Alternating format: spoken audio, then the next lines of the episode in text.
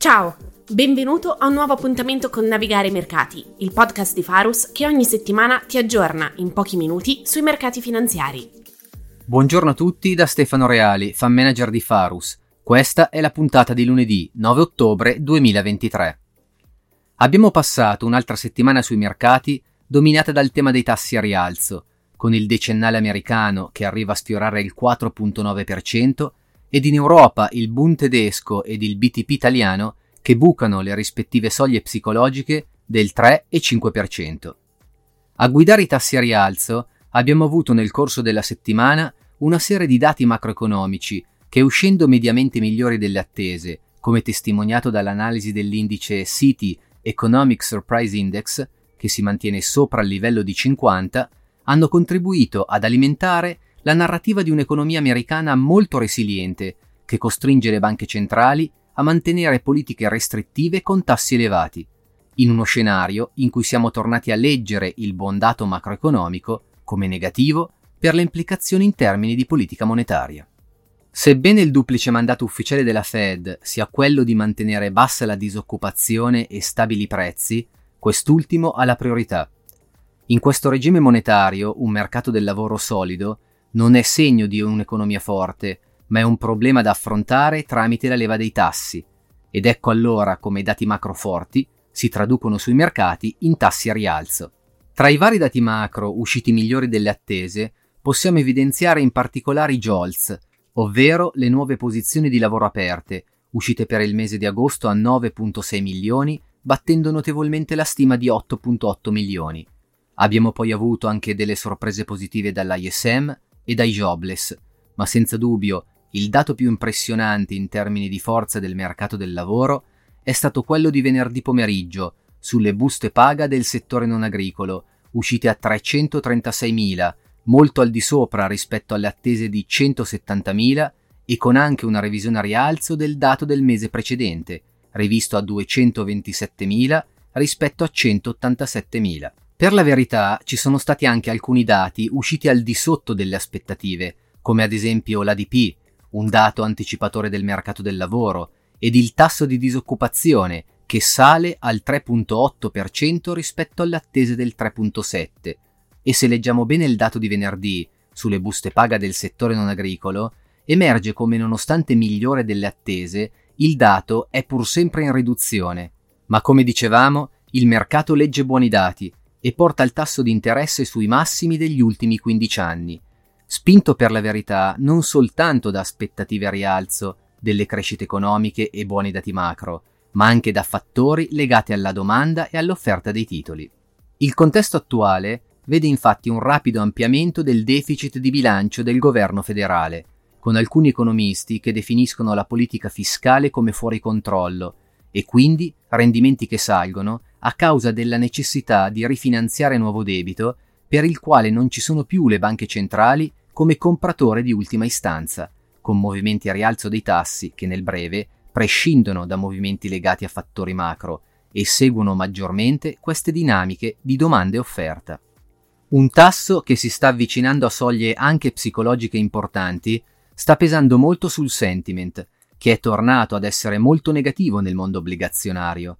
Molte case di investimento avevano accumulato posizioni sulla parte lunga della curva, ma negli ultimi giorni, in molti comitati di gestione, il sentiment si è completamente ribaltato ed oggi c'è molta paura a star lunghi di duration. A nessuno piace la volatilità che la duration sta portando ai portafogli ma queste dinamiche sono le classiche da cui nasce il valore in un asset class. Troppe volte il mercato ci ha dimostrato la sua tendenza ad estremizzare e soprattutto ad andare nella direzione opposta rispetto alla view di consenso, motivo per cui ora che tutti sono negativi sulla duration, si potrebbe davvero pensare a sviluppi positivi e tassi in discesa. Non possiamo nascondere di essere stati sorpresi dal violento rialzo dei tassi negli ultimi mesi, ma continuiamo a credere che l'attuale livello dei tassi sia già molto elevato e sia incompatibile con crescite economiche addirittura riviste a rialzo. Crediamo che nei prossimi mesi i dati macro evidenzieranno un deterioramento, cosa che alcuni leading indicator stanno già evidenziando.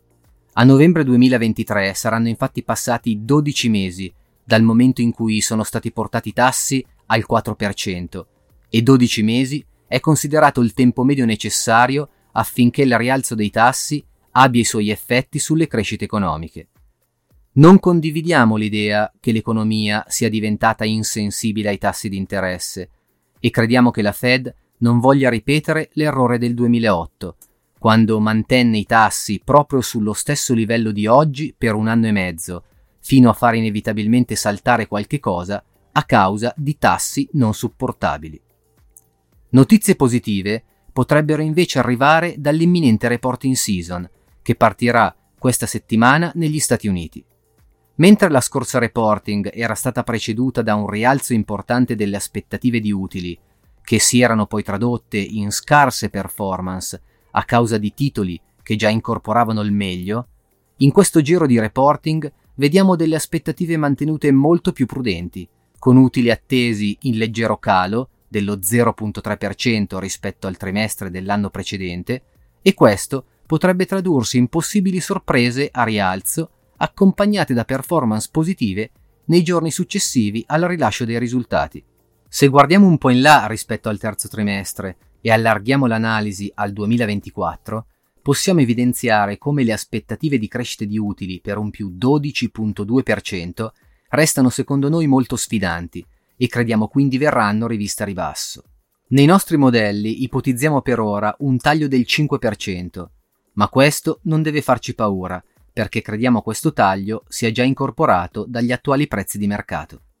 A livello settoriale, la visione prudente sulle crescite economiche e sugli utili si sposa con una continua preferenza verso i settori più difensivi, la parte di mercato dove vediamo maggiore valore per i prossimi 6-12 mesi, e che restano molto interessanti da un punto di vista valutativo, ma continuano a soffrire a causa del continuo rialzo dei tassi. Tassi che in settimana si muoveranno anche in seguito ad alcuni eventi importanti, tra cui il dato sull'inflazione americana di giovedì, che dovrebbe essere in calo rispetto al dato precedente, e le dichiarazioni attese da parte di vari banchieri centrali che si riuniranno per il meeting della Banca Mondiale e del Fondo Monetario Internazionale. Anche per oggi è tutto, vi auguriamo una buona settimana.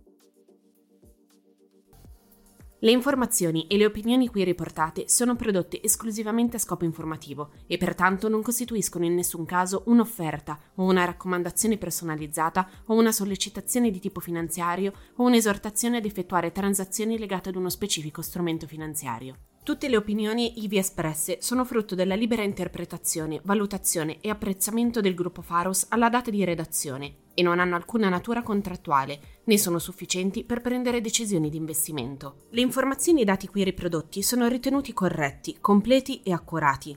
Tuttavia, il gruppo Farus, sebbene utilizzi fonti ritenute affidabili, non rilascia alcuna dichiarazione o garanzia espressa o implicita sull'accuratezza, completezza o correttezza di dette informazioni e dati e, laddove questi siano stati elaborati o derivino da terzi, non si assume alcuna responsabilità per l'accuratezza, la completezza, la correttezza o adeguatezza degli stessi. I dati, le informazioni e le opinioni, se non altrimenti indicato, sono da intendersi aggiornati alla data di redazione e possono essere soggetti a variazioni senza preavviso né successiva comunicazione. Eventuali citazioni, riassunti o riproduzioni ad opera di terzi di informazioni, dati e opinioni qui riprodotti non devono alterarne il significato originario, non possono essere utilizzati per fini commerciali senza autorizzazione specifica del gruppo Farus e devono citare il gruppo Farus medesimo e il sito web farusmanagement.com quale fonte.